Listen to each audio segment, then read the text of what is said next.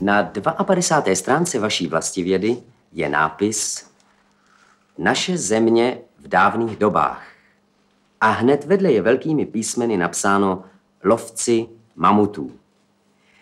Malíř Jan Brychta namaloval k tomu veselý obrázek, jenomže, jenomže ve skutečnosti byl život dávných lovců mamutů zdaleka ne tak veselý, jak je to nakresleno na vašem obrázku.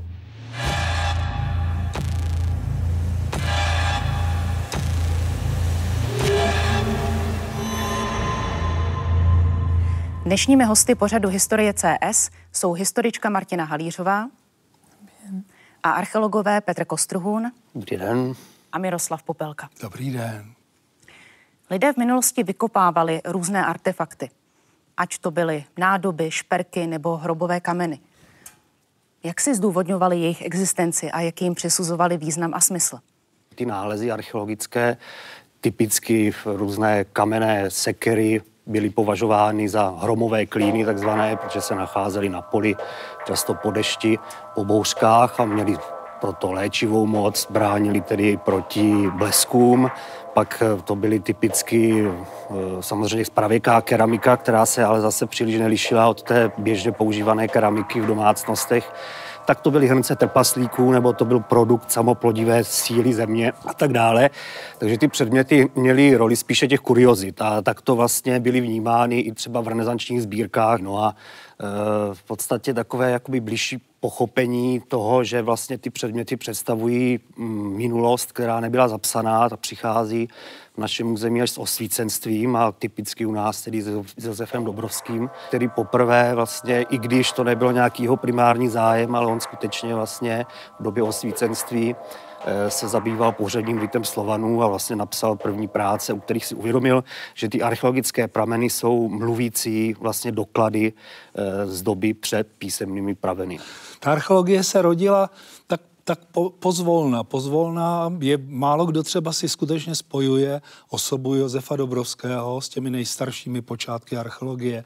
Já si velmi dobře pamatuju, jako student, moje mý učitelé mě učili, že existuje ten spisek über die Begräbnis Ardel Alten Slaven o pohřebním ritu starých Slovanů, ale on potom se nějak jaksi intenzivněji archeologií nezabývá, ale zabývají se jí jiní lidé a pořád jsme teda v polovině toho devatenáctého století a tady se objevuje osoba nebo osobnost možná, a to byl Jan Erazim Vocel. Velmi zajímavá, velmi zajímavá postava dějin archeologie, i když třeba jeho velká část života vůbec s archeologií nesouvisela. On byl vychovatelem, učitelem ve šlechtických rodinách. On se dostal k té archeologii jako samouk, to je obdivuhodné, že ti lidé vlastně doka, on mluvil několika světovými jazyky. A musíme zmínit, to je velmi důležitá věc, stal se prvním jmenovaným evropským profesorem archeologie na Univerzitě Pražské. To je opravdový jaksi unikát. No a nesmíme zapomenout, že byl také u zrodu první monografie, která shrnovala ten náš český pravěk, pravěk země české, to je osoba Jana Erazima Vocela a od toho se pak odvíjí všechno to další konání a dění. On je opravdu reprezentant takového typického zrodu archeologie ve střední Evropě, která je spojená s tou epochou toho romantismu. A ta archeologie pro ten romantismus je hrozně výhodná, protože ten romantismus má rád ty kuriozity, eh, dramatické krajiny a samozřejmě také zálibu v té smrti, eh, prostě otázky obrácené k věčnosti a podobně. Památná místa, no a ta archeologie to naplňovala. Ve čtyřicátých letech vzniká takzvaný archeologický sbor Národního muzea, což je vlastně instituce, která vlastně v celé Rakousko-Uherské monarchii jako první se systematicky zabývala průzkumem archeologických památek, které se zase nacházejí, protože začíná výstavba prvních liniových staveb, typicky železnic a podobně, takže prostě narůstá i ten nálezový fond. Takže ona vznikla instituce, vzniklo pedagogické místo na univerzitě, opravdu druhé na celém světě, v Evropě, tedy na celém světě. Byl založen časopis Památky archeologické, což byl teda odborný časopis, který existuje dodnes, zase jeden z nejstarších odborných časopisů. a tím a vznikala sbírka v Národním muzeu, kterou Jan Erazim Vocel mimo jiné také budoval. Jak se archeologie postupně profesionalizuje? Velkou úlohu v rámci té profesionalizace archeologie měli učitelé. A učitelské ústavy, které byly zřizovány po roce osmnáct set šedesát devět na základě změn školských zákonů. No a právě toto byla ta místa, kde vlastně ta archeologie byla budována nadšenci, ale zase musíme říci, že ani na učitelských ústavech, ani ve školách se pravěk nevyučoval. To byl opravdu zájem, koníček jako jednotlivců, typicky na Brně to byl třeba jistý Josef Hladík, dnes již zapomenutý, ale v druhé polovině devatenáctého století uznávaný badatel, který dokázal inspirovat eh, řadu učitelů, kteří se potom rozptýlili do různých škol po, eh, po Moravě a tam vlastně působili archeologicky a vytvářeli takovou síť jak odborníků, kteří se té archeologii věnovali. A pořád ještě eh, dodejme, že ta archeologie se po smrti Jana Erazima Vocla na vysoké škole nevyučovala. To zase přichází až přelomem devatenáctého a dvacátého století. Já bych tady možná trošku kolegovi malinko oponovala, protože vlastně v dané době bylo jako pravěk považováno něco jiného. Vlastně ty naši předkové právě už v tom osmnáctém století jako pravěk vnímali biblické dějiny. Máme to i dokázáno vlastně v řadě učebnicích, kde je vlastně biblický výklad a nad tím je nad, nadpis pravěk lidstva. A vlastně, když se podíváme už na metodní knížku Ignáce Felbigera, vlastně v rámci, která vznikla v rámci reform školství Marie Terezie, tak on v metodní knížce doporučuje, aby se děti v rámci dějepisu učilo o těch, učili o těch nejstarších dějinách, o těch nejstarších obyvatelích. Ale zase si položme otázku, co se v té době vlastně o těch nejstarších obyvatelích vědělo. Takže to, co pak najdeme vlastně jakoby v těch prvních učebnicích dějepisu, tak je výklad o Keltech, Germánech, Slovanech. Jsou to vlastně obyvatelé, kteří jsou doloženi právě díky starověkým pramenům. A archeologie jako taková se skutečně do těch učebnic postupně začíná dostávat až od sedmdesátých let devatenáctého století. Na druhé straně je potřeba si připomenout, že už v tomhletom raném období existují velmi intenzivní snahy protlačit do škol nějaké učební pomůcky, což je velice, velice uh-huh. jaksi závažná záležitost.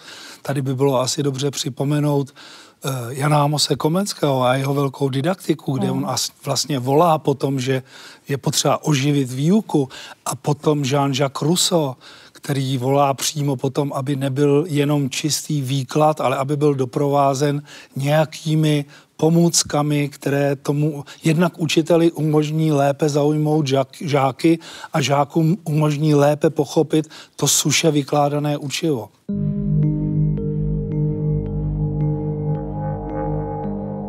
My jsme se snažili na naší výstavě ukázat a poukázat na fenomén školních archeologických sbírek, které byly poměrně časté na všech typech škol v našich zemích. Jsou spjaty především se vznikem muzeí školních, které měly svým způsobem suplovat neexistenci muzeí zemských, případně lokálních, místních.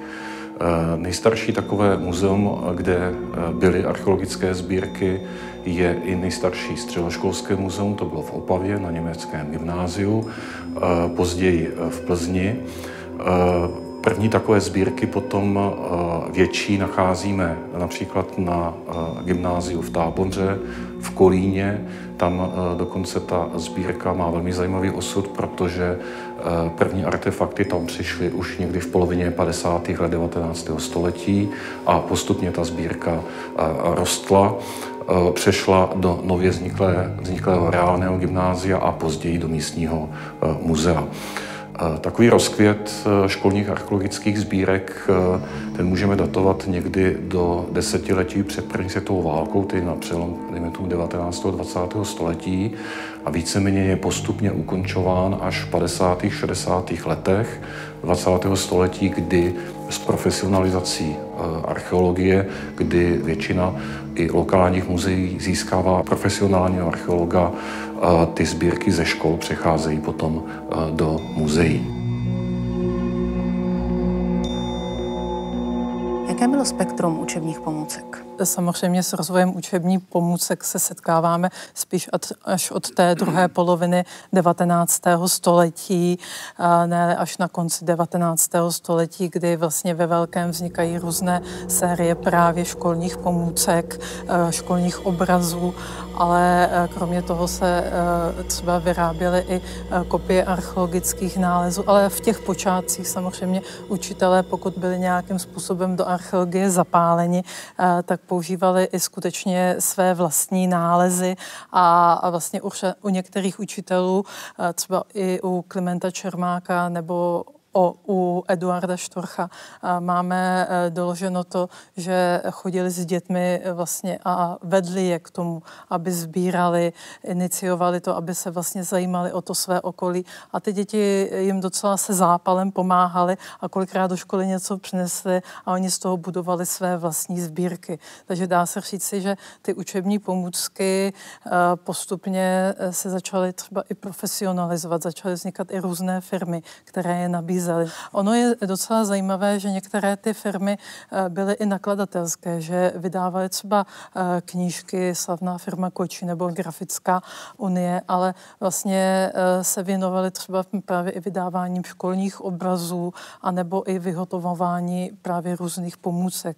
A to nejen týkající se dějepisu, ale fyzikálních, přírodopisných a podobně. Jednou vyprávěla soudružka učitelka dětem o době ledové. Když žil člověk neandertálský, který lovil mamuty a jedl je k obědu i k večeři, a Šebestovou to velice zajímalo, a tak se ptala, prosím, a jak toho mamuta vlastně jedli? S brusínkami jako zajíce? Nebo s bramborovým salátem? A soudružka učitelka blasté otázky celá pryč. Co pak někdo ví, jestli se mamuti vařili nebo smažili? A tak řekla, poslouchej Šebestová, co to máš za hloupé otázky? Člověka neandertálského přece nikdo neviděl. To, to neví ani soudruh ředitel. Jak to mám vědět já? Sedni si a dej pokoj. Veřejnosti asi méně známý, ale je dobré, že ho můžeme připomenout, byl učitel v Čáslavi Kliment Čermák, který se podílel na výzkumech archeologických, hlavně v čáslavském okolí, kde je doloženo, že teda vodil i některé děti, i když to ještě nebyla nějaká organizovaná skupina. A my si tady Klimenta Čermáka připomínáme jednak některými rukopisy, jednak jeho vycházkovou holí s reliéfem Jana Amose Komenského, to jsme nemohli opominout jako muzeum Jana Amose Komenského, a také unikátně dochovaným tablem, kde je ukázáno, jakým způsobem se vystavovaly a adjustovaly archeologické nálezy v této době. Mluvíme tedy o osmdesátých a devadesátých letech devatenáctého století a, a Kliment Čermák je současně známý tím, že se podílel na založení jedno z nejstarších našich muzeí v Čelí Čáslavské, právě v Čáslavě.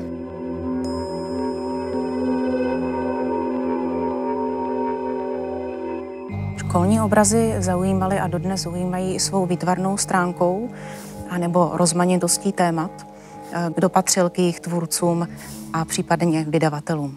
Tak asi nejznámější v současné době je Zdeněk Burian. Já do dneška si pamatuju náš školní kabinet na základní škole, kde jsme paní učitelce nosili právě toho Buriana. A i já jako dítě jsem se poprvé vlastně setkala se Zdeňkem Burianem na jedné výstavě, ale samozřejmě existovali i jiní autoři, třeba v souvislosti s již jmenovaným Eduardem Štorchem, tak je jeho oblíbeným autorem a autorem řady obrazů vlastně a i ilustrací k jeho knihám byl třeba Oldřich Cihelka. Většinou Eduard Štorch vlastně navrhl nějaký třeba i školní obraz, jako je dráha lidstva, dráha dějin lidstva. A Oldřich Cihelka to pak výtvarně zpracoval a vlastně vždycky mu to Eduard Štorch připomínal. Máme dochovanou různou korespondenci vlastně mezi autorem a ilustrátorem, kdy mu opravuje třeba, jak vypadá mamut nebo jak vypadal nějaký pravěký nástroj, který tam vystupuje. Dalším takovým autorem obrazu, máme ho tady za mnou, byl třeba František Roubal. Ten namaloval docela naturalisticky neandrtálce. Jo, takže skutečně jakoby těch autorů nebyl jenom Zdeněk Burian, ale měl své předchůdce. Otázka je vlastně i to stvárnění vlastně toho pravěkého člověka, protože to se vyvíjí, když se podíváte na ty nejstarší školní obrazy, které pochází z většinou z, z, z konce devatenáctého století, počátku dvacátého tak ten pračlověk je velice podobný civilizovanému člověku. Vlastně většinou jsme to my oblečení v kožešinách. Většinou jsou tam krásné detaily vlastně různých nástrojů, který ten člověk používá, ale není to vlastně, většinou je i čistý, není nějak jakoby znečištěn, takže je to taková jako idealizovaný člověk divoch, bych řekla. A co ještě je hezké na těch školních obrazech, vidíme tam to genderové rozdělení rolí. Něco dělají muži, jsou to ty lovci, přinášejí kořist, ale ženy tam většinou vaří, vydělávají kůže a to je tak asi vše. A pečují o děti.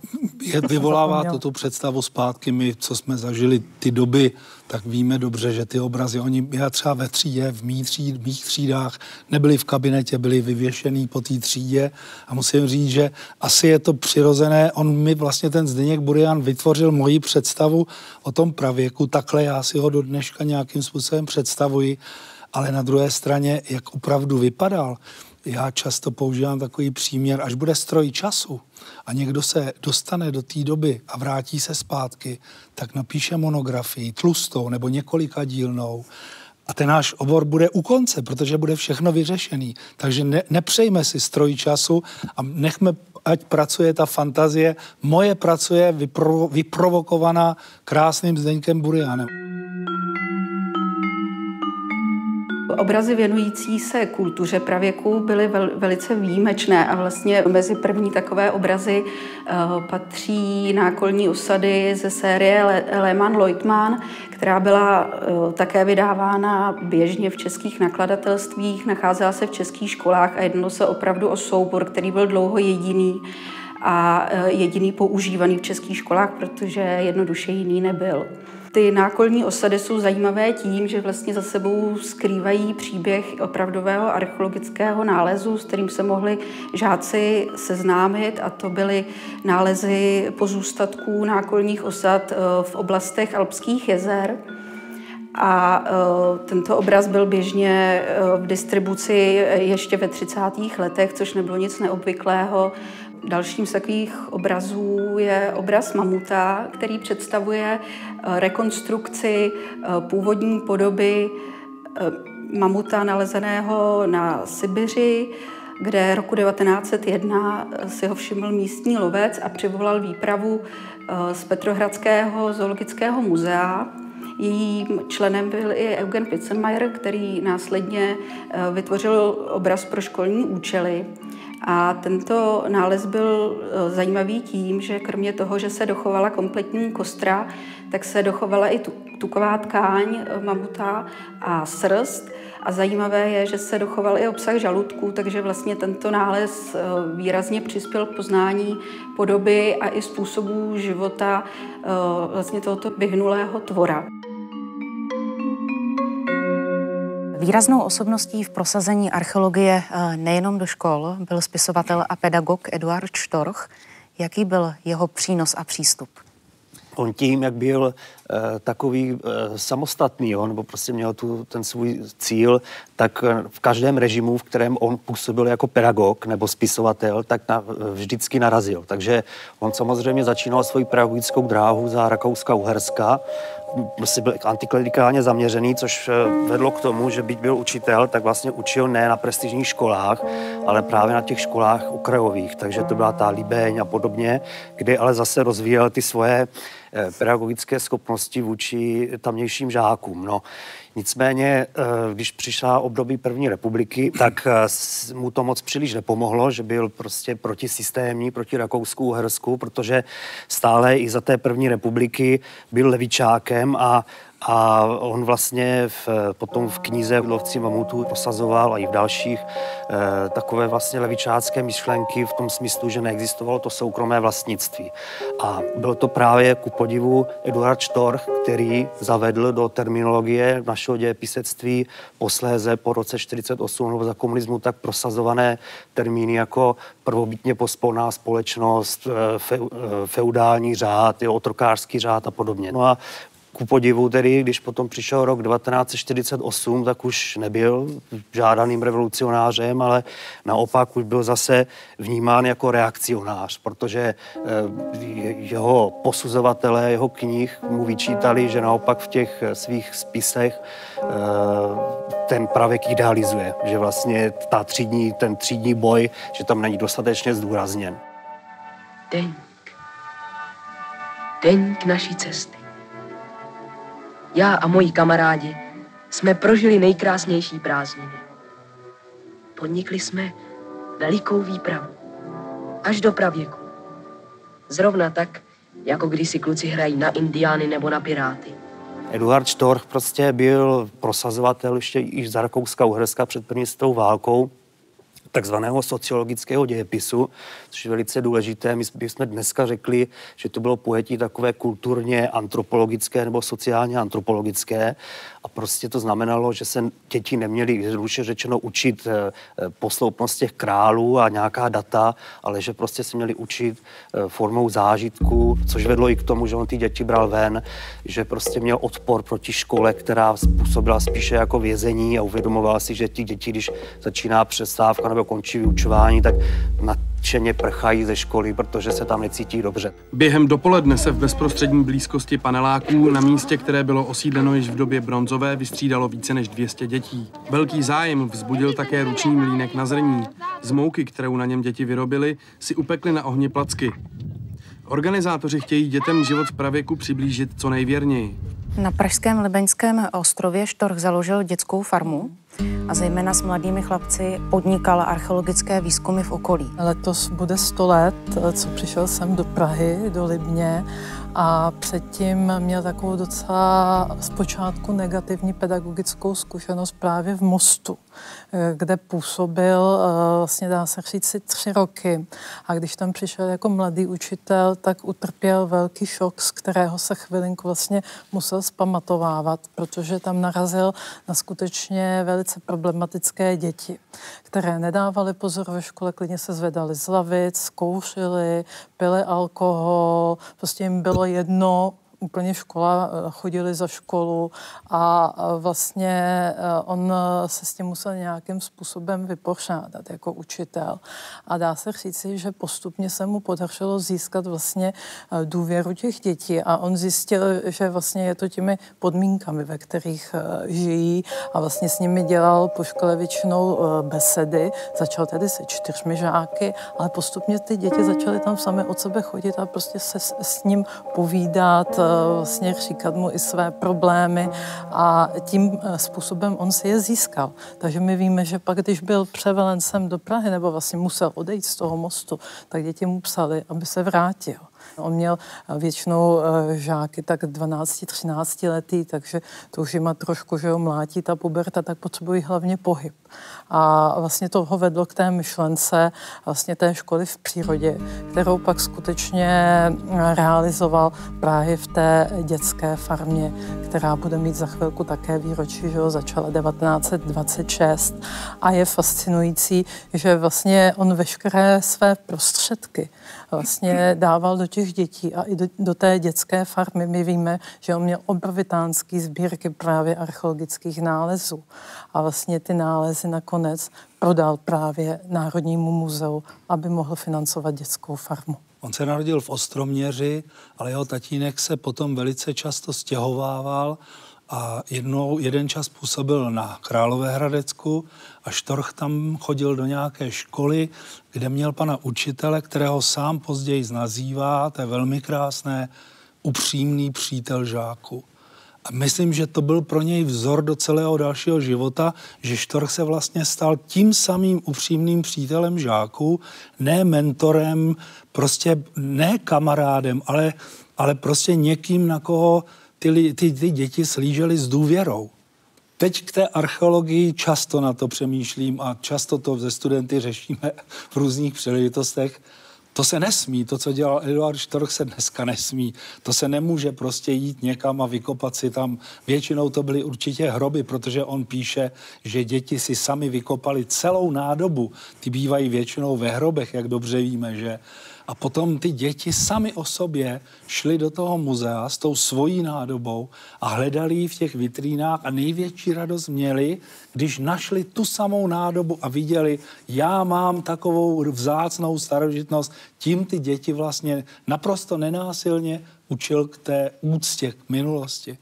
To je potřeba, to je, to je velmi jaksi hodnotná záležitost. Je u něj fascinující, že jak s těmi dětmi vlastně sbíral uh, různé ty archeologické uh, předměty, uh, tak uh, vlastně on pak i udělal, in, uh, publikoval inzerát v jedných novinách a dokonce to publikoval i pak uh, v knížce Člověk diluviální, což je takový uh, předchůdce vlastně jeho lovců mamutů, o kterých ještě budeme mluvit.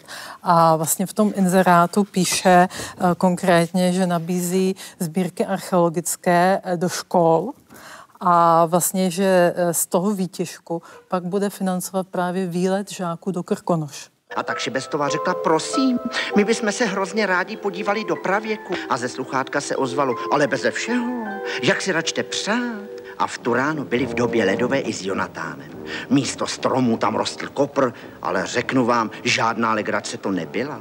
Byla tam zima jako v Psinci. To víte, doba ledová je doba ledová, všude samý mamut a Mach s Šebestovou si říkali, no nazdar, co teď? A vzali nohy na ramena, jenomže doba ledová to nejsou jenom mamuti. Doba ledová to jsou taky jámy, do kterých se mamuti chytají. Nejznámější Štorchovo dílo Lovci mamutů oslovilo již několik generací čtenářů. Vyrovná se tomuto titulu nějaké jiné literární dílo? Vyrovnají se tomu všechny knihy, které přináší dobrodružství. Příběhy, tohle je příběh z pravěku, to je moje posvátná, to je můj první posvátný výtisk, který, jak dobře vidíte, dneska používám při výuce, u podivu, protože zase je potřeba zmínit, v knihách bývá často v tom mým výtisku, to teda napsáno není, že kniha je určena pro čtenáře třeba od deseti let, ale není tam napsáno do kolika. Takže my si to můžeme, jestli máme rádi příběhy, ty dobrodružné i ty z pravěku, tak si to prostě přečteme, i když nám je víc než deset let. Má obrovskou hodnotu, ta kniha má velikou hodnotu, je tam spoustu věcí, proto tam jsou založené ty barevné papírky, protože můžeme diskutovat o tom, tahle partie, kterou Štorch popisuje, je to pravda, není to pravda, je to věrohodné, odpovídá to dnešním představám. Znovu se vrátím k tomu stroji času. Ne, nevíme to úplně jistě, ale někde si můžeme říct, je to spíš ta Štorchova fantazie, ale krásná fantazie. Ne, nejsou to jenom Lovci mamutu, je to celá řada knížek. V jednom roce, teď si nepamatuju přesně, v kterém, čtyřicátém šestém myslím, mu vyšly tři romány. Tři romány, ten spisovatel, ten člověk, který ještě učil přitom a věnoval se nelegálnímu archeologickému výzkumu, tak ještě stihl prostě napsat takové krásné příběhy. Začátkem června se dožil osmdesáti let profesor doktor Karel Absolon. Více než před půl stoletím zahájil řadu známých výzkumů v jeskyních Moravského krasu se stupem na dno Macochy. Z bohatého dokumentárního a vědeckého materiálu připravuje knihu o Macoše a Krasové oblasti Moravy. Štorch byl znalý uh, dobové antropologické i archeologické literatury. Vedl čilé kontakty a korespondenci například s archeologem Karlem Absolonem. Necítil se možná z hlediska archeologie nedoceněný? Já vím o korespondenci Eduarda Štorcha s Karlem Absolonem a ta je velmi dojemná taky. Štorch má asi Absolona jako velký vzor a píše mu dopisy. A protože v té době pracuje jako ředitel dětské útulny tady v Praze, tak Karel Absolon mu odpovídá, vážený pane řediteli. A oni se postupně pomaloučku zbližují, i ten Karel Absolon poznává, že ten Štorch to fakt myslí vážně a že je to upřímné a že něco ví. Tak v těch dopisech se začíná objevovat vážený pane kolego. A to musel být svátek pro Eduarda Štorcha, jenomže to nekončí ten příběh. Eduard Štorch dostává ve finále od Karla Absolona dopisy a ty jsou uvedeny, uvozeny vážený příteli. No to byly Vánoce, pro, dvojí pro toho, pro toho Eduarda Štorcha. A co je velmi krásné, když Eduard Štorch zemřel, tak Karel Absolon poslal Boženě Štorchové kondolenci a v oslovení stojí milá paní Boženko a vážený příteli a v závěru toho dopisu se píše, že Karel Absolon říká, já nikdy neuznám skutečnost, že Eduard Štorch už není mezi námi. Tady tento pěkný vztah s Karlem Absolonem byl možná dán tím, že Karel Absolon sám byl takovým solitérem v rámci prostě československé vědy, když tady vyhlasným. Jo. Nicméně Eduard Štorch, on z počátku své dráhy uh, usiloval o to být také odborným archeologem, ne spisovatelem pravěku. Možná by mělo zaznít, že lovci mamutů vznikají několik let. On to začal psát v roce devatenáct set sedm a vlastně dokončeno to dílo v té podobě, jak ho známe dnes. To byly, myslím, rok devatenáct set třicet tři, pokud se nepletu. devatenáct set třicet sedm. Bo třicet sedm, pardon. No tak on v té době, po toho počátku dvacátého století, usiloval o to, aby se zařadil mezi odborníky tím, že například psal knihy o pravěku Prahy. Ale to právě již takový establishment, který tady v, na počátku ještě před první světovou válkou vznikal v okruhu Karlovy univerzity a Národního muzea, tak vlastně mu tato díla kritizoval. Právě za to, že jaksi nejsou dostatečně, bychom řekli, pozitivistická nebo dostatečně vědecká, tak jak si to tehdejší badatelé, jako například Schránil, Stocký a podobně, představovali, což teda on tím trpěl, protože se cítil jaksi zneuznán. A vytýkal mu právě to, co my dnes obdivujeme, to znamená tu příběhovost, kterou on vkládal jakoby do té literatury. A to tedy vedlo k tomu, že vlastně on potom sice sbírku, do, svoji archeologickou sbírku do Národního muzea prodal v roce devatenáct set dvacet šest, ale vlastně e, nedělal to s žádnou radostí. On to vlastně udělal jako zatrpklý vlastně s tím, že už s tím nechce mít nic společného a vlastně tady s těmi jako velkými vědci už jako nemá nic společného a proto tedy svoji sbírku prodal. A pak vlastně se snažil prosazovat, nebo se vyprofiloval, už prostě od, odklonil se od té vědecké archeologie k té pedagogické pravěku no, a vlastně usiloval o to, aby v těch učebnicích nebo i nástěnných obrazech a podobně ten pravěk byl zařazen v dostatečné míře, protože klasické učebnice začínaly Egyptem, že jo, nebo prostě starověkem. No a on i na konci třicátých let se svým kolegem Karlem Čondlem, že jo, navrhli učebnici pravěku, kde právě ten pravěk v první díl měl poměrně velký, velký rozsah, což teda zase mezi jeho kolegy vyvolalo určité zděšení, protože na to nebyl nikdo připraven. Kromě katalogu jednotlivých nakladatelství sloužila k lepšímu přehledu v oblasti školních pomůcek ještě Pomůcková reví, což byl časopis, který vydávala Moravská přírodovědná laboratoř Falko, která byla také jedním z distributorů školních pomůcek, zabývala se především distribucí pomůcek pro přírodopis, preparátů a pomůcek zem, zeměpisných. Po roce devatenáct set čtyřicet šest vlastně došlo k situaci, kdy muselo ministerstvo školství zjistit faktický stav školních pomůcek, v jakém se nacházejí stavu, které chybí na školách. Bylo to z toho důvodu, že v, prote- v období protektorátu procházely školní pomůcky cenzurou, či případně byly zcela vyřazovány. Takže vlastně pomocí, pomocí ankety, která byla zasílána školám, se zjišťoval, zjišťoval stav, stav školních kabinetů. Po roce čtyřicet osm, kdy došlo ke znárodnění, získává monopol na výrobu školních pomůcek národní podnik Comenium, který vlastně tyto ankety potom používal v rámci plánování vlastní výroby. V padesátých letech v rámci tohoto podniku začal vycházet cyklus, který vytvořil Zdeněk Burian ve spolupráci s paleontologem Josefem Augustou a archeologem Janem Filipem. Vlastně tento cyklus je znám napříč všemi školami, byl velice rozšířený, vlastně ovlivnil několik generací dětí, které prostřednictvím těchto obrazů získalo svou představu o pravěku. A zde je zajímavé, že v rámci naší výstavy se nám podařilo získat reprodukci původního návrhu neolitické vesnice od Buriana, kde vlastně v tom původním návrhu on jako dominantní postavu použil ženu nesoucí teslici. A vlastně v tom návrhu, který nakonec, nakonec vyšel, tak byl použit muž ve stejné pozici. Můžeme se jen dohadovat, z jakého důvodu to bylo, buď jak ten návrh změnil sám Burian, a nebo mohlo opět dojít k tomu, že neprošel přes schvalovací komisi tehdejšího výzkumného ústavu pedagogického, který schvaloval ty školní obrazy.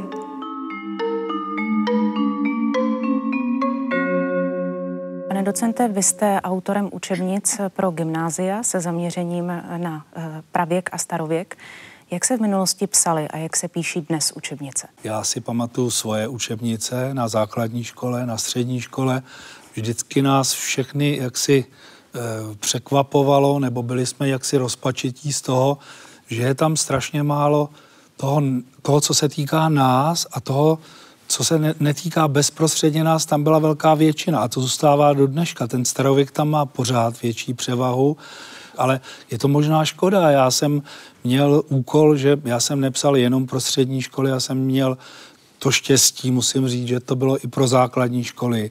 Je to moc hezká, jiná práce, než jsme zvyklí dělat, a já studentům vždycky říkám, když se jednou v životě vám naskytne ta možnost, běžte do toho, je to velká výzva, protože jednou musíte psát, jako kdybyste měli mozeček jedenácti dvanácti letého dítěte, pak musíte zase psát, jako kdybyste měli mozek výrostka v nějak věku šestnácti let, to je ten gymnaziální ročník, kdy se ten pravěk probírá. Je to velmi náročná docela práce, ale je to hezké a dá se do toho dostat to, co my vlastně jsme, čemu my jsme zasvětili ty naše profesní životy, tak je to, pro mě je to velmi pěkné, že se ty zkušenosti mohou těm studentům a žákům touhle cestou předávat. Takže to, co je dneska ta provenience, to si troufnu hodnotit a znát, a to, co bylo předtím, jak říkám, bylo to poplatné té době. Já mám dějepis z té, z té nějaké osmé třídy, když jsem já chodil do školy, to jsou velice kusé informace a někdy je to i pousmání. Už to není pravda prostě. No vlastně, když se, jestli se můžu trošku vrátit k tomu Štorchovi, protože ta jeho učebnice, co se týká obsahu, kterou tady zmiňoval vlastně Petr, to je ta pracovní učebnice, tak je vlastně ojedinělá, protože výklad o pravěku je na třiceti čtyřech stránkách. S takovouhle učebnicí se vlastně nikdy po něm ani nesetkáváme. A je docela zajímavé, že on do toho koncipuje i různé otázky a různé úkoly, které ty děti mají plnit. Takže je tam třeba vyzkoušej si ořezat oštěp. A v žádné vlastně učebnici potom nic takového jsem aspoň nenalezla. Ona to třeba ve skutečnosti není ta klasická experimentální archeologie, je takové to pokusnictví, replikátorství. Jeden z mých učitelů, pan docent Zdeněk Smetánka, zavedl krásný pojem experienciální archeologie, taková zkušenostní, že my, když si to osáháme vlastníma rukama, tak jsme v tom problému daleko hloubš, než když to jenom vidíme na obrázku. A k učebnicím, jestli můžu trošičku malá odbočka, my jsme, náš ústav byl v letech dva tisíce sedmnáct až devatenáct součástí projektu Evropské unie, a protože jsme měli čas na ty věci, tak jsme vyráběli různé propagační materiály a mezi jinými také takovouhle složku o pravěku a středověku obrazem i slovem. A ne, teď už to snad nikdy nezapomenete. A nám se podařilo soustředit, to je vlastně učebnice. A je to devět listů, který představují ty jednotlivé epochy, od paleolitu, mezolitu, přes neolit a tak dále, až do vrcholného a pozdního středověku s pěkným vyobrazením, které nám připravila jedna naše tehdy studentka, dnes doktorantka. A vzadu na těch kartách je stručný popis toho období, návod na literaturu dostupnou, kterou mohou lidé najít v běžných knihovnách, v knihkupectvích, a náměty na výlet, kde se mohou právě s tím daným obdobím u nás setkat. A když si představím, že třeba pan učitel, paní učitelka řekne, příští týden ve středu bude v dějepise mladší doba kamena, tak tě si nemusí vůbec brát sebou učebnici, ale stačí, když si vezme tu jednu kartu toho, toho neolitu. Tak, takhle je tam možná ta cesta, i, i jak dětem ulevit, aby měli pocit, že, že je to ta schola ludus, že to je ta škola hrou a věci, které tady před námi leží na, tom, na těch stolech, to všechno dokládají. Na cokoliv si ty děti mohou sahnout. Ne, ne, nejde jenom o děti, jde obecně o všechny lidi, kteří mají nějaký zájem o ty dějiny a pradějiny, tak to je obrovský plus, to je ta experience.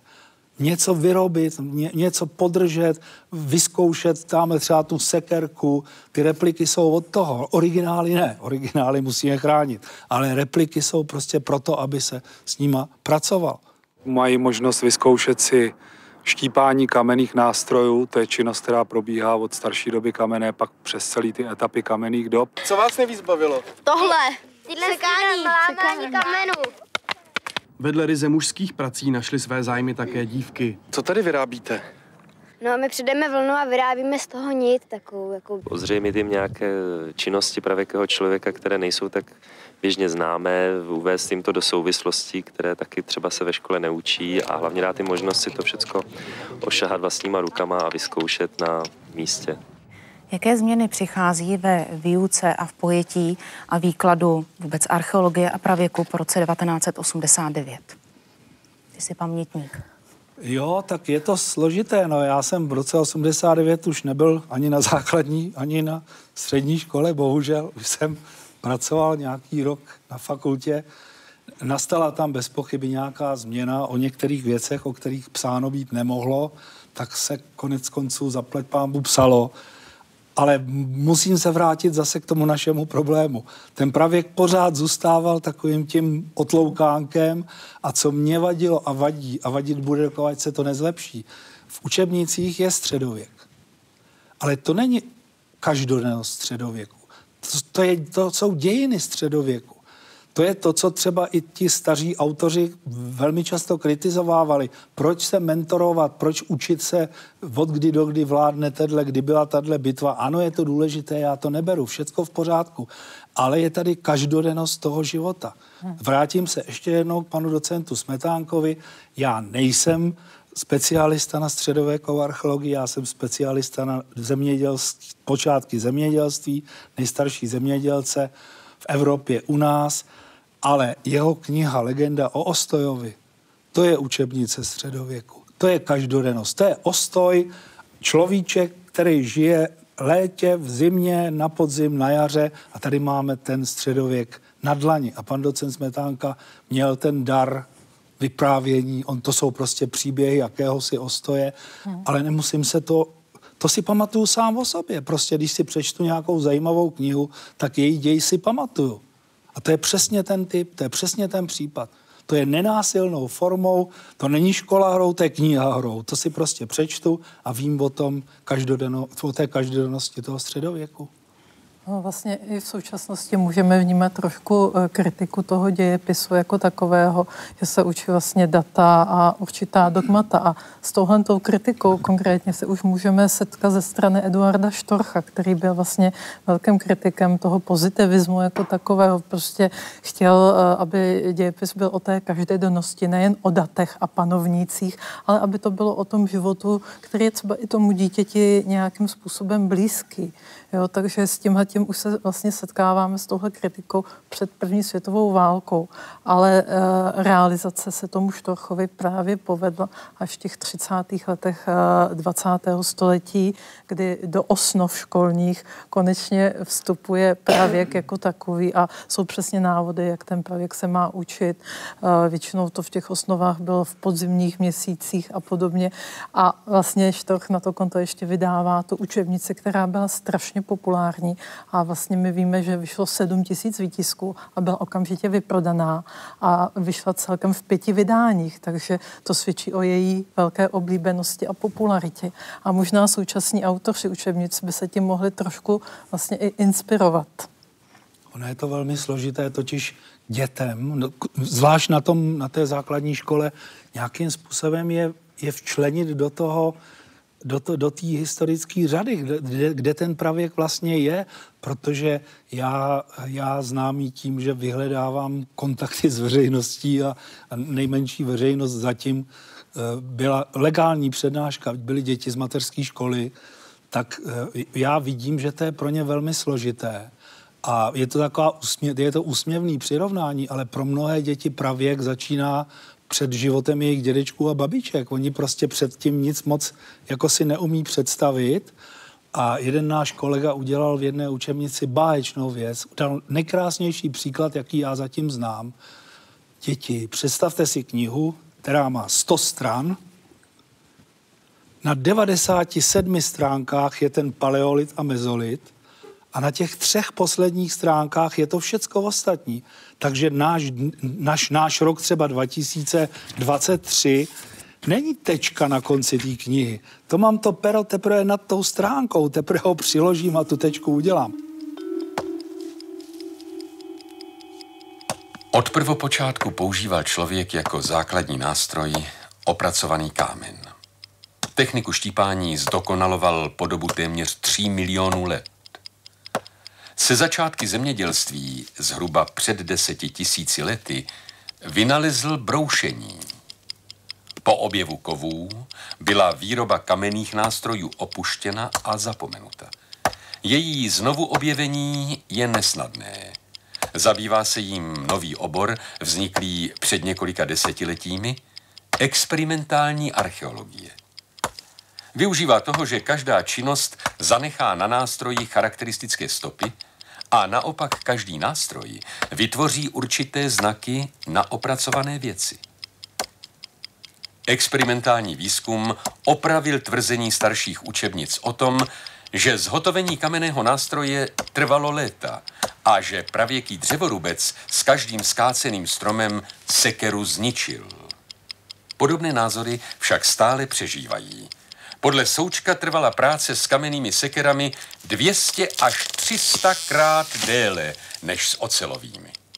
Jak sami vidíte, nám trvalo skácení mladého buku originální kamennou sekerou necelých osm minut. Archeologie se čím dál tím více posouvá i do veřejného prostoru, posouvá se vlastně i k popularizaci. Co to přináší a obnáší? V dobách Eduarda Štorcha tak vlastně archeologie se představovala v rámci klasických muzejních expozic, které e, tu svoji podobu po dlouhou dobu v podstatě od toho devatenáctého století příliš neměnily. Až tedy na tu skutečnost, že nejdříve bylo, což bylo otázka i, i prezentace v Národním muzeu, vystavováno vše, co bylo k mání, takže to vlastně připomínalo takový, dnes bychom teda řekli, depozitář přístupný.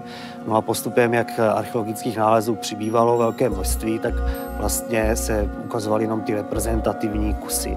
No a vždy v rámci Národního muzea vlastně ta expozice byla taková e, jako výkladní, takže vlastně i v průběhu jak první republiky, tak také po druhé světové válce vlastně to byla taková vzorová expozice, víc vlastně to, co tam ještě nedlouho před současnou rekonstrukcí byla takzvaná e, ta proudov, proudové vitríny e, neústupného archeologa, muzeologa, kdy vlastně tam byly zobrazeny podobě artefaktů, ten proud času prostě v takové kontinuální vitríně, která byla podél zdi. No a to se dnes tedy ukazuje samozřejmě jako již nepříliš požívatelné pro současné nejenom studenty, žáky, ale běžného prostě návštěvníka muzeí. Takže pochopitelně vás nepřekvapí, že vlastně je to plné těch interaktivních různých médií, které teda zahlcují ta e, současná muzea. I z tohoto už přichází, podle mého názoru, taková jakási únava a ku podivu e, vlastně to, že každý se dokáže orientovat v tom digitálním světě, tak už vlastně to není zapotřebí hledat v tom muzeu a naopak to muzeum v dnešní době přináší něco, co nikdo jiný nemá, to jsou zase zpět ty originály. Kolega má velikou pravdu, protože tadyhle je ta pověstná figurka Věstonická Venuše krásná, která když je Když se ukáže lidem takto, tak většinou ti lidé žasnou, že je tak maličká. Ona je zobrazovaná bez měřítka a ona vypadá skutečně, promiňte mi ten výraz, morbidně na těch obrázcích, ale ona je krásná, ona je velmi jemná. Tady musíme obdivovat toho člověka, který, ať ji vytvořil, kdo ji vytvořil. Je fakt velmi krásná. A to, že se ukazují originály, je velmi dobře, protože pocit z toho, já bych si v životě netroufl vzít takhle do, do, do holých rukou ten originál. vůbec prostě. Tam je ta úcta, tam je to, co my cítíme. Nevím, jestli to cítí všichni, ale já to cítím, když jsem měl možnost ten originál vidět. Třeba jenom ve vitríně. Je to úplně jiný pocit. Úplně.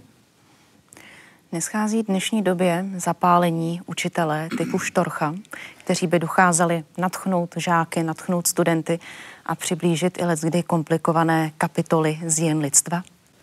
Já někdy mám pocit, že bych mohla odpovědět ano, schází, ale nám se podařilo najít ještě stále, že existují zapálení učitelé, kteří skutečně s dětmi dokonce provádějí experimenty na školní zahradě a vlastně ty děti vedou právě poznání té každodennosti k poznání archeologie. Takže jsme strašně rádi, že v rámci vlastně výzkumu k výstavě jsme tyto učitele poznali a našli jsme je. Nejen, že jsme takové učitele poznali například při nedávné konferenci u vás v Národním pedagogickém muzeu, ale i z praxe e, toho Moravského zemského muzea v Brně musím říct, že se tam setkávám právě s takovými učiteli, kteří prostě opravdu to myslí smrtelně vážně, jak ten Eduard Štorch. Protože to jsou, ač si to možná neuvědomují, upřímní přátelé žáků. A vracíme se na samotný počátek. Každá myšlenka, každý vědní obor, disciplína vyžaduje zapálení a nadšení. A to uh, archeologii a stejně tak i pravěk, počátky a prosazení doprovázelo.